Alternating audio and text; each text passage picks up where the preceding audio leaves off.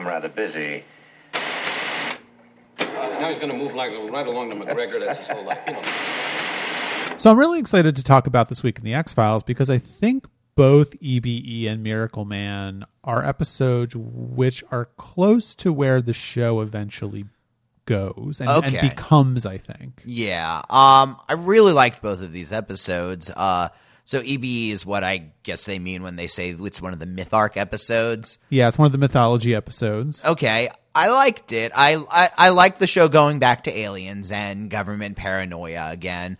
Um, I liked how much the show is able to tell very different stories. This is the UFO elements of the episode are, I think, a little more window dressing y. It's more about the the paranoia, the conspiracy, the you know, this is them doing an Oliver Stone, you know, paranoia thriller.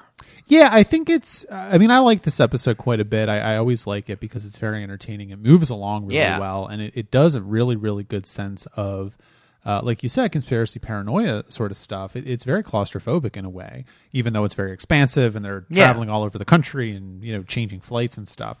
But uh, what I think there's two things that I think are really uh, key to this episode in the development of the X Files, and the first one, of course, is the lone gunman Yeah. um they i love the lone Gunman. Okay. they are i don't know how you feel about them I i'm getting the impression that you yet. don't love them um they do become a part of the show So, uh, question: Were they intended to be a recurring character, or was it just they were the yeah i don't think so okay? I- Because I, know they I, they came to the e- either a spin-off was talked about or it actually was made. Do you remember the issue with that? it was made Okay, 13 episodes okay, but I know it went nowhere. went nowhere um yeah i And wasn't there a something about they released an episode about the World Trade Center, and this was in two thousand one or something? no i don't think so Okay, I s- thought that they were one of those, but anyway.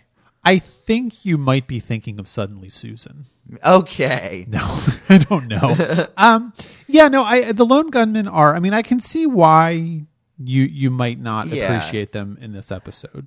Uh, they are as we we've seen plenty of you know one off. This is somebody that they're going to talk to that we're going to see, and so I can certainly see that they would get developed more distinctly, more interestingly, be better at working together and work against the main cast. But they do have the beginnings of I buy them as a trio. I buy them as some people who know Mulder and.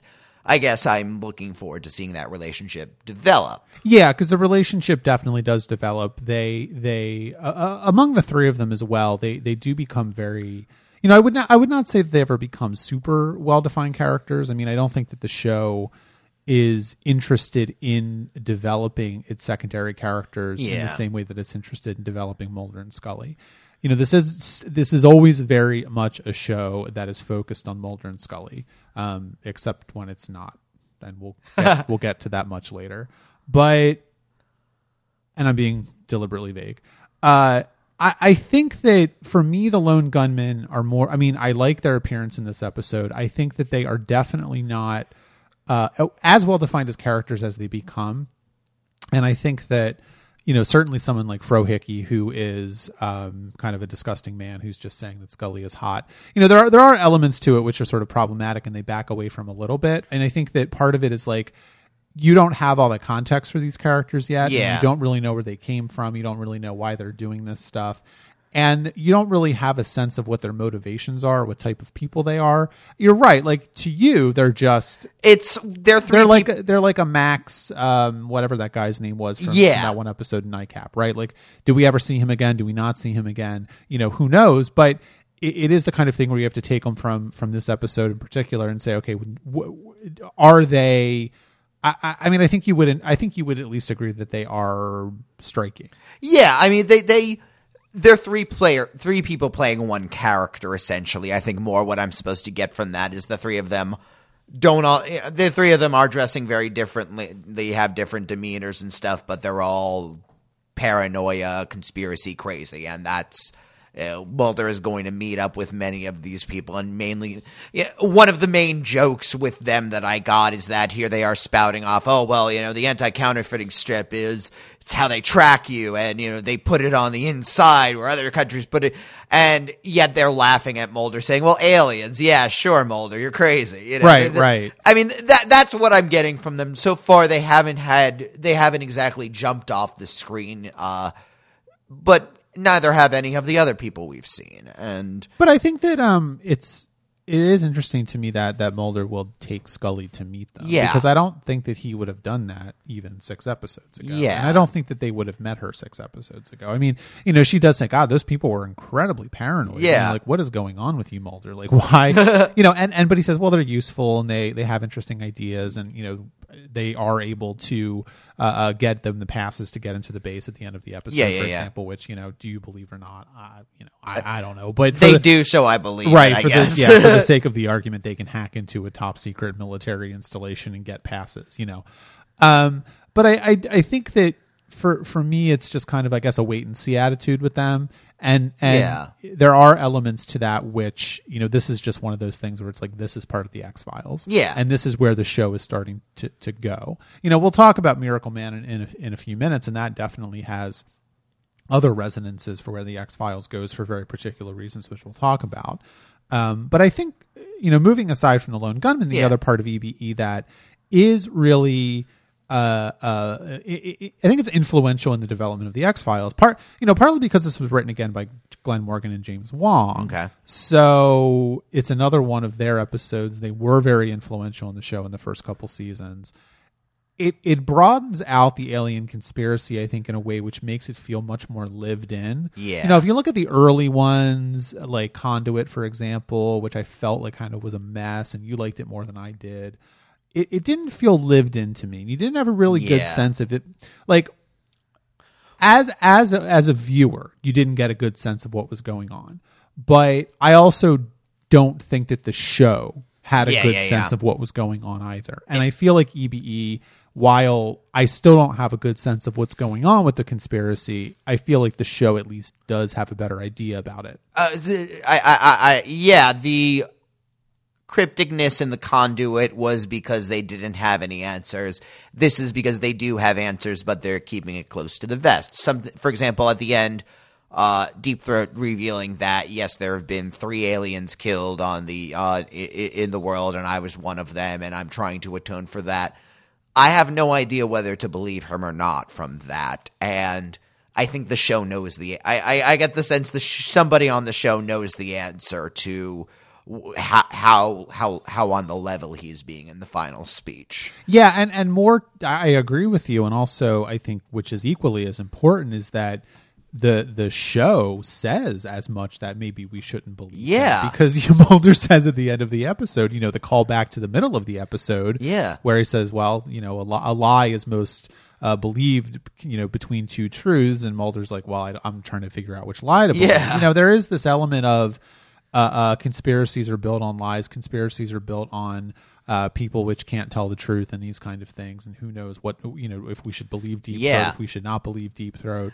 You know, Mulder seem you know for for a weird a weird part of this is that I think uh, Mulder is very has always been very credulous of Deep Throat's motives and the Yeah. information that he's been giving him, and this episode throws a wrench in that, of course, because Deep Throat is deliberately misleading Mulder for for maybe the first time, maybe not. We don't know. Yeah, I, you get the sense that he's been giving him good intel this entire time, so that way, when he needs to give him bad intel, it won't be looked at as well. And this is a perfect example of why Scully is so necessary to Mulder. Uh, she's the one who's. I I really like how she is able to she turns around a couple of the show's taglines. The first is when she says, you know, he's how do you how can you trust this guy? Oh, well, I can trust him. And she says, Mulder, I trust only you. You know, Right. that that's her stamp on trust no one. You know, beyond the two of them as a unit, and the two of them know that they are not going to lie or double cross or whatever that they are going to share. Beyond that, they have no idea who their enemies are. And when she says the truth is out there, but so are lies, just Right, because yeah, she she completely agrees that there is some answer. She is starting to understand maybe the outlines of that answer. I think at this point she can agree that yes, there is such a thing as extraterrestrial life and there's something going on about it. Certain supernatural things have happened that she can't deny. Uh, and yet just because you hear something doesn't make it so. And uh, as Deep Throat is able to do, they are able to take advantage of Mulder's wanting to believe. Yeah, I mean they use it against him Yeah. in a real way, and I think that you know that's the other part of the episode which uh, really crystallizes for me the the one of the central themes of of the show, which is that you know this is the episode where it's made very very crystal clear that the the primary story that that or the narrative that the show Yeah. is telling us about what's going on is the narrative of Mulder and Scully as a unit against the world. Yeah. That is I mean, you know, and this has always been something that the show has sort of intimated about Yeah. before. The show is very focused on those two characters. We've talked about that in the past. There aren't really any secondary characters so far that have come back, uh, you know, aside from Deep Throat. Now, of course, we have the lone gunmen, which do come back now and Yeah, again, yeah. and there's another recurring character that gets introduced at the end of the season, which which you know comes you know into the show a few times a season as well. So it is sort of starting to broaden that Yeah. out. I think that it's it's key to the show's. Uh, cr- I think it's to the show's credit that this is the episode that really does ground that in a real way, and it's also in a weird way uh, the lone gunman working towards that as well because Mulder and Scully are, are you know two two people that are in a unit against the world.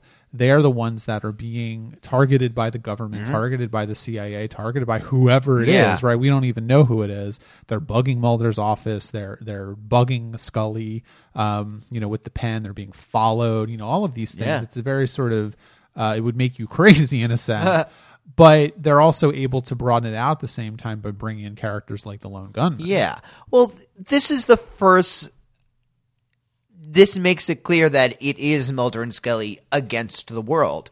Previous episodes were, I think, a little more isolated, or it was a smaller group that was their antagonist, or whatever. Here is when, if we are to believe Deep Throat's part of the story, where he says, "All right, you know, the Roswell incident," we still haven't we haven't entirely figured out what Roswell means in the context of this show yet. Uh, I, I Now, for, if you listen to our other podcast, Trek About, you'll know exactly what Roswell is because there was a Deep Space Nine episode that dealt with it. That's true.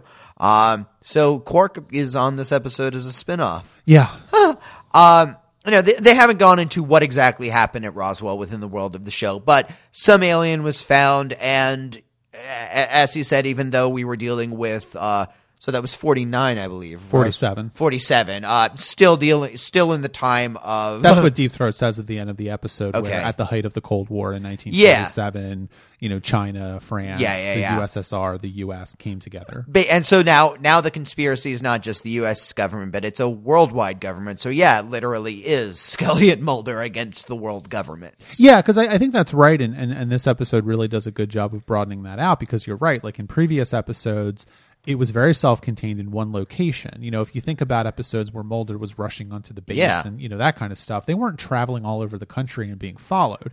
You know, whereas in this episode, they they go from Iraq to Tennessee, then they go to Seattle, Las Vegas. I mean, they're they're broadening it out in a real way, and they're saying, okay, well, uh, uh, uh, this is how much influence, power, how, the extent to which Mulder and Scully are a having uh, uh, uh, come to the attention of these people. They are being directly fed a lie because they think Mulder is going to believe it. I mean, they they've gone from not knowing Mulder exists to knowing Mulder exists and sort of being amused by him to now constructing a, a really elaborate Yeah. uh, uh, con- you know, a really elaborate thing at the end of the episode, trying to convince Mulder that uh, an alien spacecraft just came down and saved their their dude, uh, which is a lie, and he picks up on the fact that it's a lie. I think that Yeah. that's the other part of the episode which I find so interesting is that you know, yes, there is a certain degree to which Mulder and Scully have to be really, really exceptional at their job because otherwise they they Yeah. won't be able to figure this stuff out. But there are two examples in the episode where uh, the shadowy conspiracy, whoever it is doing this stuff, really, really go out of their way to construct uh, very, very, very well done fake evidence. Yeah. The first one is the photograph, and the second one is the the aborted rescue or the the rescue attempt, which is not real. And both Mulder and Scully pick up on the fact that those are fake almost immediately. Well, the, yeah, it, it in a lot of ways I'm reminded of frankly of Buffy where that eventually goes. Buffy is a successful slayer because she has this family unit around her Yeah. gives her assistance. If they're they're they're I think they might still be thinking of Mu- Mulder as an atomized agent right now. So he's going to see something that if it were just up to Mulder, he's he's he literally says, "This is the most you know, this is the best photographic evidence, you know, this is in no way a fake." And Scully, who is the one who is always going to be the skeptic who is rational about it, who doesn't have that pull to believe in aliens so much as the one who's able to figure out how that it is indeed a fake, and that in a way primes Mulder to be looking for fakes everywhere. So when he, which is why he does the stopwatch business during the fake missing time episode. Uh, yeah. Yeah. they they don't really they really are discounting Scully to a degree. They don't believe that she is going to be able to allow Mulder to see the truth. They think he is that deluded, and Yeah, because you know one of the, there's two things there. I think you know the first thing is that uh, uh, specifically with the photograph scene, you know Mulder is doing essentially what what Scully does in these episodes, and she's saying, "Well, look at this, look at this, look Yeah. at this," and Mulder is coming back and saying, "Yeah, but yeah, but yeah, but Yeah. So it, it's a reversal of that, which I like. You know, it's playing around with it a little bit that that kind of role that they they have with each other. And and at this point, the show has been on for for almost a season, so they can start to do that kind of thing because they have identified and and developed these characters Yeah. so so strongly so far. But you know, the other part of it is that they I, I I think it's partly that they're discounting Scully or or forgetting about Scully, but I also think it's partly that Scully is integral to Mulder's quest because and and the reason why he is I mean part of the reason why he's, you know, getting so much more information now is because you know, he's on a television show called The X-Files. Yeah. But also it's because Scully's presence. I mean, let's not forget. Go back to the pilot. Scully was put on the X Files to debunk his work, to report back on his work. You know, to to really uh, uh, discredit Yeah. his work, and she is apparently not doing that. Yeah. because she is buying into it to some degree, and also partly why I think she's buying into it is because Mulder is developing uh, a really, really airtight way to to uh, uh, answer Mul- to answer Scully's criticisms. You know, he he's having to step up his game because he realizes that he's got Scully there Yeah. who is not going to buy it, and it's a really depth bit of I think character development. You know, it's not anything that the show has outright come out and said. You know, Mulder has never said.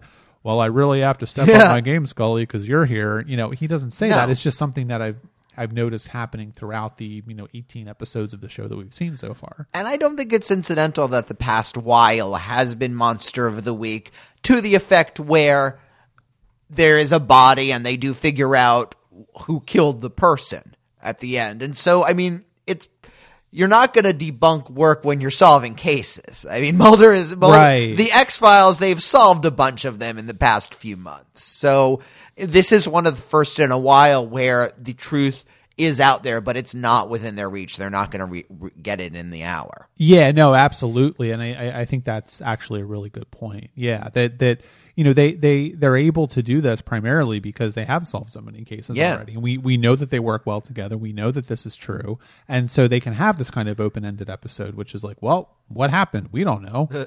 you know, I mean, because you know we haven't really talked a lot about Deep Throat. I mean, Deep Throat is a character that.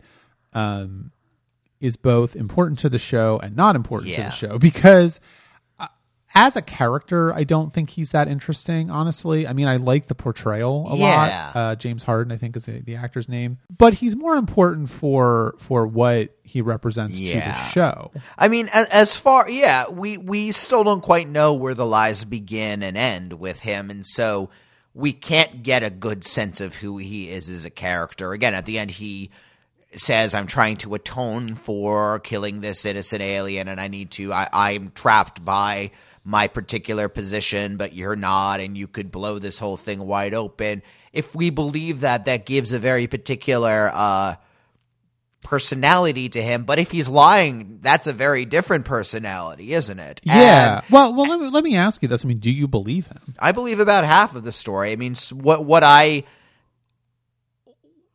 what I think we can safely say after that is that at Roswell was a definite uh, EBE extraterrestrial biological entity uh, that some group of governments, whether it was indeed the entire world, I, again, his story was so specific that I don't see why that particular part would be a lie. E- either way, there was some kind of uh, global conspiracy which which agreed that you know for whatever reason the world is not able to handle the confirmed existence of aliens. And so we will agree that we are going to stop it. And i do think that if he didn't quite pull the trigger he was definitely presided over the execution of at least one of these aliens. Sure, sure, yeah. that much of that I, I I will believe from the story, whether or not he definitely feel what we don't get the reason exactly that they've decided to be against aliens no matter what. It's implied to be some kind of xenophobia thing, but who knows? And we don't know if he den- genuinely feels remorse. I figure if he really wanted Mulder to know this story and bring this to light, he could be a little less unhelpful. But yeah. Well, because I th- yeah, I think you're right. Because I mean, one of the things he says at the end of the episode in that I mean, we I do have a couple of criticisms of it, which we'll Yeah. talk about. But um, when he's talking about the sort of blank expression on the alien's face, you know, he didn't Yeah. know if they actually expressed emotion or if he understood what a gun was. Yeah. You know, and then he killed him or her, who knows, uh, or it. Maybe they're Yeah, yeah. You know, they don't have gender.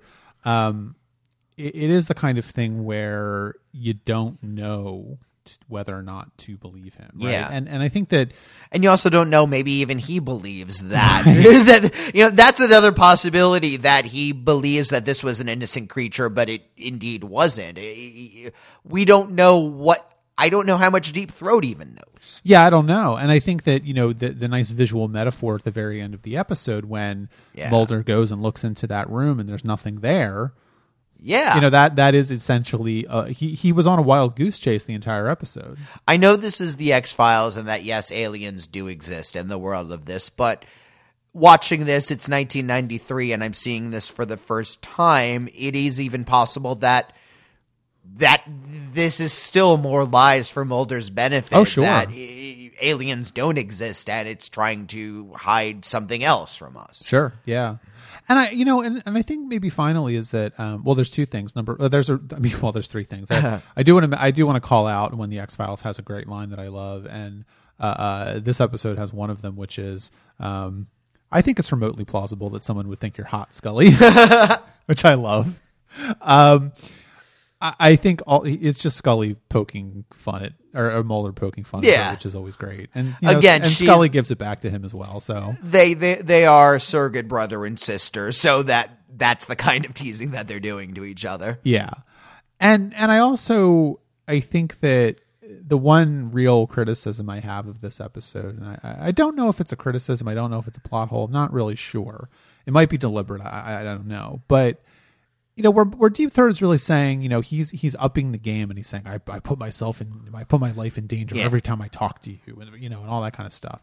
He's hiding, they're they're doing all this crazy shit about, you know, he doesn't want to have his picture taken by a thing. I know very conveniently a photo is taken and then he hides his face. Like, you know, is that more show for Mulder's benefit? Exactly right and so you know and then at the end of the episode he's basically like well you're at my secret base so let me tell you everything and it's like yeah. what like are you really telling me that there's no cameras in that room Yeah, yeah.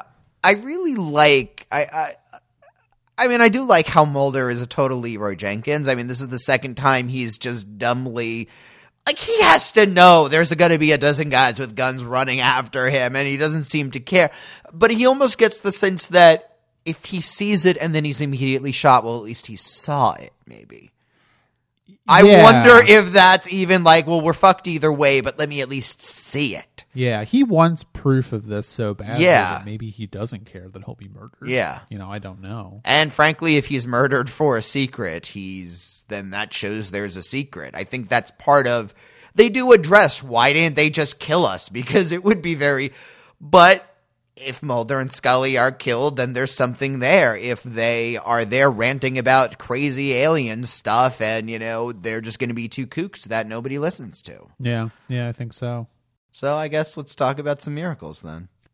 This is another odd, ambiguous episode that could very well be an extraordinarily mundane thing. We could be just dealing with somebody who was mispronounced dead and managed to survive through sheer willpower and there is an actual I mean because there is an actual physical murder it's somebody is literally poisoned with cyanide uh throughout this there are mundane explanations to everything but Yeah. then there's this weird undercurrent of faith underlining everything in this Yeah, well, Miracle Man, I, I like this episode quite a bit. I think it has a great atmosphere, and I think Yeah. that it's really well constructed. You know, as a as an episode of television. Uh, you know, for me, key to the X Files is always that opening part of the episode, and it's left a bit ambiguous. You know what Yeah. happened at the beginning of the episode. You know, it's 1983. Um, they're in Tennessee, and suddenly this guy that was burned to death is now alive again. Yeah. Uh, was he dead? Was he not dead? They seem to think he was dead. Yeah. He seemed to be extremely burned, like very, very, very badly. So it seems likely that he was dead. Uh, but then it immediately cuts, goes to the credits, and now it's you know, Yeah. ten years later, and i i this whole thing is happening. I, I think that the other part of this, which which is interesting to me, is you know I've I've mentioned this before, but but one of the uh, one of the things that the X Files becomes very interested in is an examination or sort of an obsession with a lot of this weird Americana stuff. Yeah. And this episode to me always feels like the the beginning of that because these sorts of revival Yeah.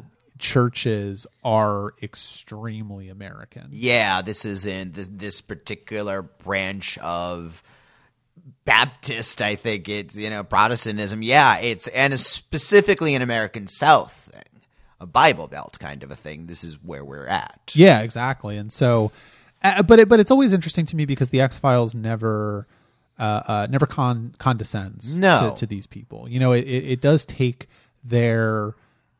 I I mean, it doesn't really.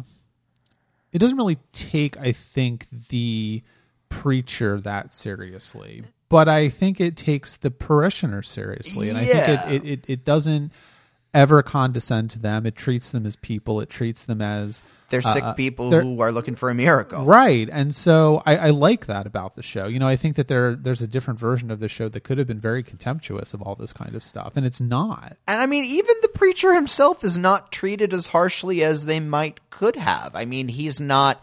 You know, there, there, th- we do certainly have a scene of a collection plate being passed. You know, Scully does comment on that. It is clear, yes, he's gotten a certain amount of local notoriety and power and money from this. And that said, if we believe, as the show invites us to, that Samuel is indeed healing these people, then number one, this ministry is not rooking these people as much as it could be. Sure. Which you know, this is a very Gul Dukat argument to say. Well, they're, you know, they're no, but but but it is true they could be uh, rooking them more hand over fist than they they could. And So, are you saying that Samuel is using the power of the Pah-wraiths to heal these people? basically um a- and he is healing and you know he is doing the the the the preacher's faith may be a little more worldly than perhaps we would like it to be Yeah. and yet it does it does seem genuine he is providing what he believes is genuine healing to these people too Yeah, well, I, I I think that you know, I mean, we could go down a long road of discussing, Yeah. you know, Christianity, but there, there's a couple things here. I think number one, of course, is that um, this sort of direct ministry is uh, uh, very American, and it is very, very focused on the here and now. It's very focused Yeah. on the physical world. It's very focused on the the the not the spiritual world, really. I mean, it's Yeah. using the spiritual world to uh, inform and help the physical world. and and that is very American. There is a sort Yeah. of positivity and optimism here, and a can-do attitude that is that is extremely American. Yeah. There's And a phrase called prosperity gospel, which is Right. essentially, you know, the those who are Joel Osteen. you Yeah, if you're really holy, you're you know God's going to bless you with uh, physical wealth and and a good comfortable life. And so in a way, the preacher may even feel it's his right to have a very nice house and stuff because he's bringing the Lord to so many people. Yeah, I mean, it's one of those things where it's like, okay, well, he has a Cadillac for every day of the week. Who cares? Because he's healed X number of people, or his son has healed X number of people. Not necessarily my personal view of the world, but Yeah, I, I don't think that is accurate, but you know, it is. A, but I think that that's that's leading into my my Yeah. second point, which is that you know, you and I come from a from a Catholic perspective on Yeah. this, and I mean, I don't consider myself a Catholic, and I was never a very good Catholic even when I was growing up. Um, but and you know, I left the church a very long time ago. Uh, but there is a very very it's very deft of the show because this is I think the first time that the show outright comes out and says Yeah. that Scully grew up Catholic and um you know it's it's left ambiguous as to whether or not she is still a practicing Catholic but she does explicitly say in this episode that she does believe in the power of God And she does say she was raised Catholic. Yes. This, uh, I generally, if she were practicing, she would say, "Well, I'm Catholic." Right. And so there is an element of that which is very it's very deftly sidestepping the again, oh, look at these Hollywood people that are looking down on uh, uh, uh, religious believers because Scully is a. Yeah. religious believer. You know, she does not deny that God exists and, and she believes in God. She believes in the power of God and she believes in uh, uh, uh, something spiritual that is outside the realm of what we know to be uh, uh, to, to that we can examine. You know, and as a scientist, that's also an interesting point of view for her. So I think that that's really really smart on the show's part to do that. yeah, she feels a respect for the faith, even though she doesn't particularly believe in this incarnation of faith. She doesn't necessarily trust the preacher because she, ha- frankly, has that. I don't know, Catholics and Protestants still just never 100% trust each other, right? Um, and she does have a I lit- still don't. I know, I know. I go to a I go to like a Protestant church and I'm like, what the fuck? Why are you this? doing this? You know, There's no altar. There's no crucifix. If you're gonna have a religion, have a fucking religion. Come on, don't half-ass this. What you do? Bread and grape juice? What's wrong with you? Why aren't we kneeling on uncomfortable kneelers? What's going on here? Where's all your stained glass? She does respect the other parishioners who are do have faith in this. I think she doesn't trust the minister because she worries that he is taking advantage Yeah. of these people who are, are are again genuinely sick. Generally, some of the big unfortunates in this area. Yeah, like the woman who dies. Yeah, no, that has, they- that has MS. Well, yeah, I think that's true, and and you know, um, I think it's also interesting that that uh, uh, Samuel is such an is such a weird Yeah. character in this in this episode as well because to me, uh, you know, Samuel is someone who is also being taken advantage of by this Yeah. person in a way, and I think that both Scully and Mulder pick up on that very early. not just yeah, yeah and- and not just this preacher but his adoptive father like that that's even yeah, that makes it even worse a little bit he doesn't feel that he is worthy of his gifts he thinks that Yeah. he, you know we don't know why he thinks he is such a sinner. Uh, you get the sense it's deeper than just these murders, but he's somebody who's drinking and smoking and stuff and probably feels that certain of the worldly pleasures he might enjoy are what's taking him from the path and leading people to die. getting into fights. Yeah. Well, and there is this. I mean, there's there's a lot to unpack in this episode, but you know, the the guy who uh, becomes sort of their totem or whatever, like the one that The burned guy. the burned guy that yeah that that Samuel brought back from the dead when he was a child, uh, is is obviously. You know, he has a different type of faith. And I think this episode is very interested Yeah. in examining all the different aspects of faith because the end of the episode, he sort of implies that he thinks that Samuel's power doesn't come from God; it comes from the devil, Well, and that you know because he was brought back from the dead, but he did not want to be, and he is suffering his entire life. Well, I was yeah. I made a joking note at the beginning of the episode, like, "Oh, great job, kid! Like, you brought this guy to life, but his entire flesh is burned. Like, you know, he he's probably trying to cough, and it's just agony for."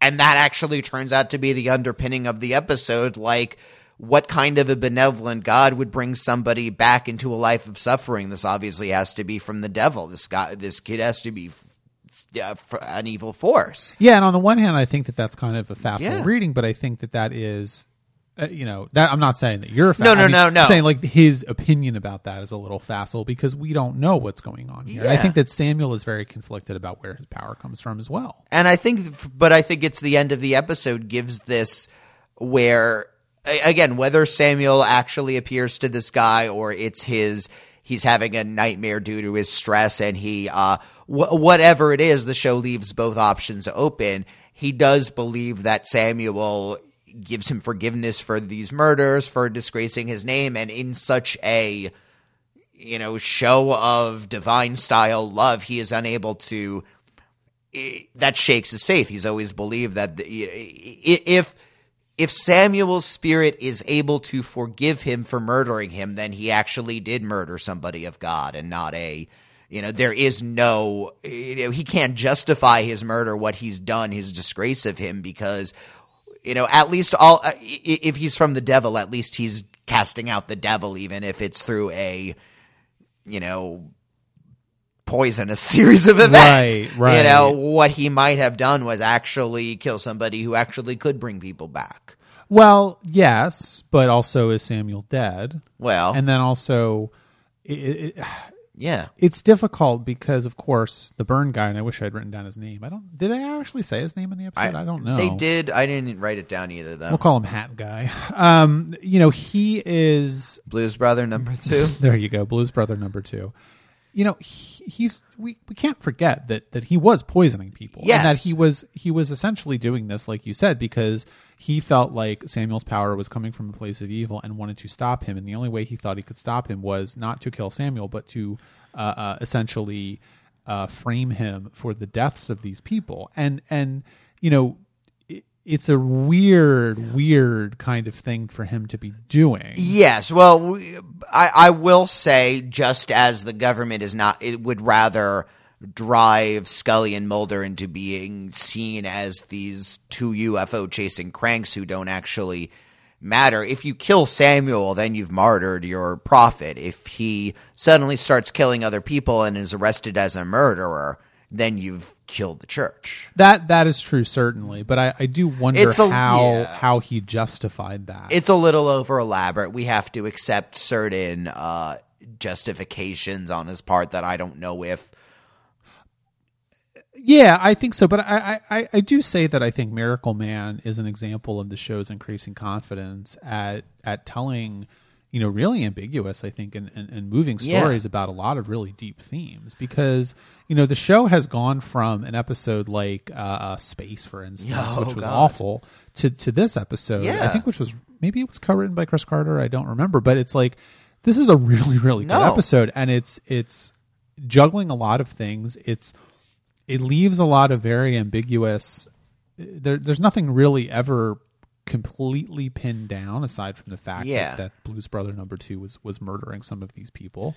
They don't answer the question of Samuel. They don't answer the question of the faith. They don't answer the question of you know where this power is even coming from because I think that you know again it makes the correct choices in not overstuffing the episode by having Mulder you know have a five minute scene with Scully where he talks about well I don't think this is coming from God because I'm not a believer but I think that he has the ability to um, you know he has the ability to to affect or manipulate electromagnetic fields with his hands. And so that's how he's doing this because you know they kind yeah, of do that he a little bit mention but- that he knows about certain psychic healings. He doesn't go into any of the science or even pseudoscience between behind it, but it, uh, uh, which again would bog down the episode. It's enough to know that this thing can exist and Right. it's possible that he is just using a natural phenomena and thinking it's divine. Right, because there is that one brief scene where you know Mulder says, "Well, you know, Western medicine treats the body as a biochemical reaction, and you it could also be treated electromagnetically." And that's, but he doesn't go any further than that. Yeah. And the episode isn't really interested in that angle whatsoever.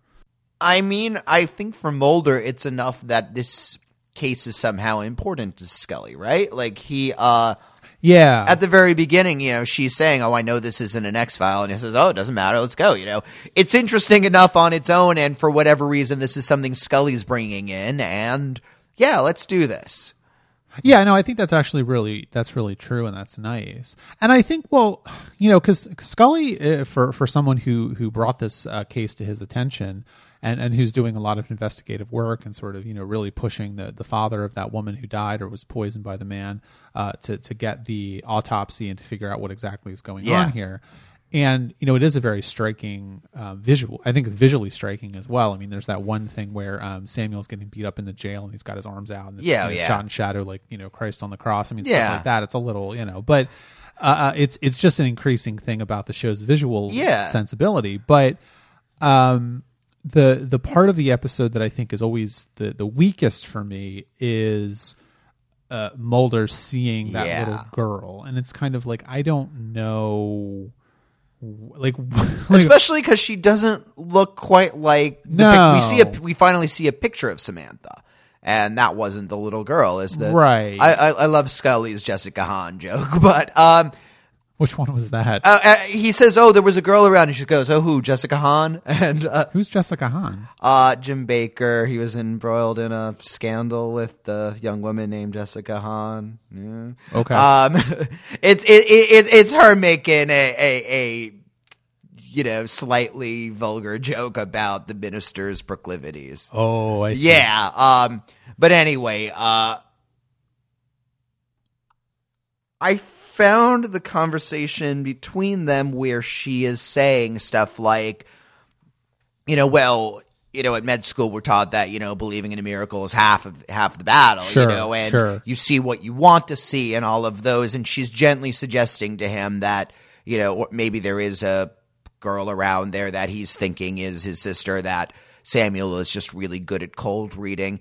After Scully's experiences af- in Beyond Beyond the Sea, she really has the right to say this to him. Like I I I I found that gives her a certain authority that she didn't have before because she exactly went through all of this. She has to live with the ambiguity about this, the fact that there was you know these mundane things. There was a body. They figured out where the body came from who did mm-hmm. it but yet mm-hmm. there were still some unanswered questions and that faith has to fill in those gaps. And so she both you know she can both admit that yes mulder is having some kind of experience where he is seeing something and that could be very deeply meaningful at the same time he could just be you know wanting to believe so badly that you show him a fake alien photograph and he's going to run off in the complete opposite direction Yeah, I think so. But but my question is always, what is he actually? yeah What is he getting out of this, and what is Samuel's role in all of this? Because Yeah. the the two visions or the three visions that he sees of the little girl in red,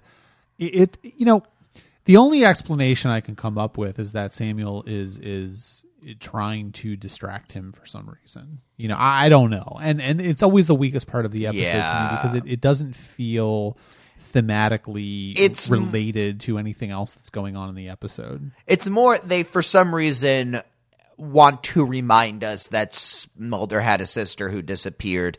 Don't forget this here. We're going to remind you of this and for whatever reason they couldn't put a line in EBE about that.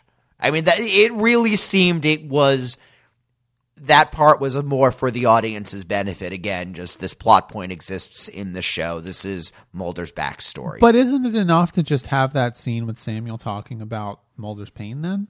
Oh yeah, If you want to remind the audience of the existence of Samantha, why not just have that one scene? Why why have him have these visions? Mm, I know, and it, it's not like the episode was wasn't full of other stuff, and you needed to add. I no, you're right. I, I I agree. That was the weakest part of the episode, and I didn't get it. Didn't add anything necessarily to the plot. It didn't add anything to the characterization. It was just Yeah. it. I mean, frankly, if this had been in the era where they had the previously on the X Files kind of a thing, uh, having a clip of Mulder saying, "Well, when I was you know twelve, my sister disappeared," would have done the same Would exact yeah, thing. yeah. That's I, I guess the entire purpose of that for me. Yeah, yeah. So what what do you make? I mean, we haven't talked about Samuel as an actual person, and, and we don't really get a good sense of you know what what his real struggles are. I mean, he obviously doesn't. He's very conflicted about about what is going on, Yeah. where his power comes from, and all that kind of stuff. Uh, he's obviously someone who has a lot of psychological trauma. I mean, he's drinking and smoking and getting into Yeah. fights and all that kind of stuff. I mean, he's somebody who he's the child of a stage father, really. Yeah. you know, uh, you he isn't in a way I don't think he's been allowed to have a personality of his own. He's how we don't we never learn how he began to discover these gifts, why his father decided that, you know, oh, I'll take you to an accident scene and we'll see if that works. Uh Oh, your father didn't do that? I mean, he did, but you know, it wasn't because it was more to traumatize me, and not because he uh, thought I would actually do anything. Um, he- I, I I mean, it, you almost get the sense for his entire life this child has been groomed for the purpose of being the star of his father's ministry and the thing to draw. Again, if we are going with the uh, the preacher being kind of corrupt, may, again, maybe not as corrupt as he could be, Yeah, but still living a little larger than maybe he, you know, should be, quote unquote. Uh, Well, because I mean, there is an element to the episode, an undercurrent to the entire episode, of course, which is that while it's not criticizing the uh, parishioners, it's not criticizing the believers. It is obviously criticizing the, Yeah. the preacher, and I think that you know, I don't know if the episode is going so far as to say that the character of the preacher doesn't care about Samuel or doesn't love Samuel. I think he does, but he's also Samuel is his meal ticket, and so there's always going to be this element of of creepy kind of using him. he loves Samuel because he has these gifts and he because he's brought so many people to his ministry and if Samuel started failing you get the sense that he wouldn't be so loving and kind to him Right. you know again he love me we don't he doesn't stay alive long enough for us to see his relationship to his son when he's failing. Uh, we we he's still he's treating Samuel's psyche as if he's going through a crisis of faith and can still be pulled out of it, but we if if this continued another couple months, if Samuel wanted to leave the ministry, if he did it, you know, he doesn't exactly have the option of saying, "Listen, I just want to go to college. I want to have a, I have a career as a bookkeeper, and that's going to be my life." Yeah, Well, the, that- the father's not going to be happy with that. Right, because that's the thing. I mean, if you look at Samuel and say, okay, he's 18, 19, 20 years old, Yeah. however however old he is, he's an adult, but he's not he's not Yeah. like, you know 30 years old or something. He is someone who obviously has been in the fa- in the shadow of his father. He's someone who maybe has never really had his own identity or personality, and he's Yeah. now realizing he wants one. He's he's kind of lost, and you know him dying, faking his own death at the end of the episode. Yeah. What you know, whatever's going on there um, is is part of that because it's almost as though I mean I think that the end of the episode where they come to the sheriff's house and they have questions about Yeah. him being murdered in his cell essentially you know it is the kind of thing where Samuel may not have wanted to die but he is using this as an opportunity to get on with his life Hmm. in a weird way Yeah, I don't know. and also the anguish at the end of the episode Yeah. on, on the sheriff's wife's part, Yeah. who who that was another little weird thing where she's like he was a fake right he was a f-, you know it's like Yeah. oh, okay Well, if he was real, then she didn't have to. I mean, she is another person who she is in a motorized chair. If he could have, you know, the the. It's interesting that the sheriff, who is very much not in this group. I mean, when at the beginning when he says, "Well, the coroner's," you know, part of the ministry, then you get the sense of one of those towns where just everybody's in the weird local religion, and you know, it's it's extraordinary, like Salt Lake City um, I, God, what was the name of that one town? I mean, because there's even worse places like that. But uh, Yeah, yeah. you know, so you're supposed to think of the sheriff as a person who is on the side of the law. I mean, he has that line to Mulder, like, "Listen, this is the South, but we still give you know fair trial on all of this." Ten minutes before he lets in two thugs to beat up the uh, prisoner that Yeah. Mulder has just told him is going to get away without any charges. I mean, that's obviously why the sheriff does that at that particular moment. You can tell he is almost less interested in the truth and more interested in, well, that church is doing something and I have to shut it down.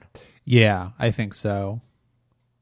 And I guess maybe the, the, the final thing to say before we wrap this episode up is um, the, the the one thing I always do appreciate about Miracle Man in particular is the the growing confidence in the sort of theatrical visuals of the show. Yeah. and these sort of huge set pieces. Oh, I mean, yeah. we've already talked about the shed, the Christ shadow, and you know the locust in the in the in the Yeah. courtroom are another example. And the show is just getting really, really uh, visually very interesting. I mean, it's always been Yeah. a good looking show, but it, it's definitely kind of going above and beyond. and I also like how it does interesting visuals for very for mundane things. This is not just like special effect alien light shows. The the beating of Samuel is two guys hitting him. The locusts turn out to be a bunch of locusts they bought and put through a vent. Like, but uh, but it's uh, you know, or, or the, the the set pieces inside the tent. You know, with the with the singing and and all, the preaching and all. I mean, yeah, it's a very striking show Yeah, yeah.